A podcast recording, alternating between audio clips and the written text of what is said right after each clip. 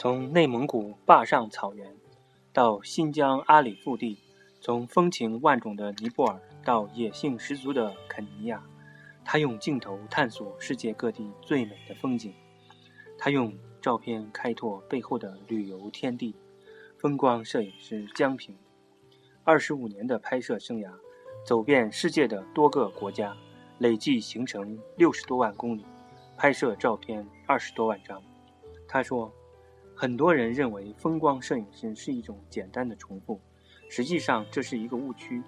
从职业风光摄影师来看，已经不是见山拍山、见水是水的纪实拍摄，更多的是把摄影的情感和要拍的山水融合在一起。大师是如何拍风光的？我们从他的《塞罕贝摄影画册》一书中看到，所言都是风光摄影的真谛。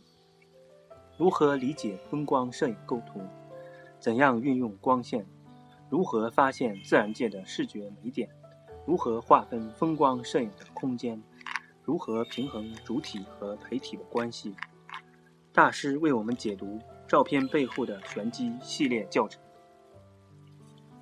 简单生活，快乐分享，海阔天空聊摄影，欢迎收听励志电台国强聊风光系列节目。苹果系统用户可登录播客，输入“风光摄影”或“国强聊风光”。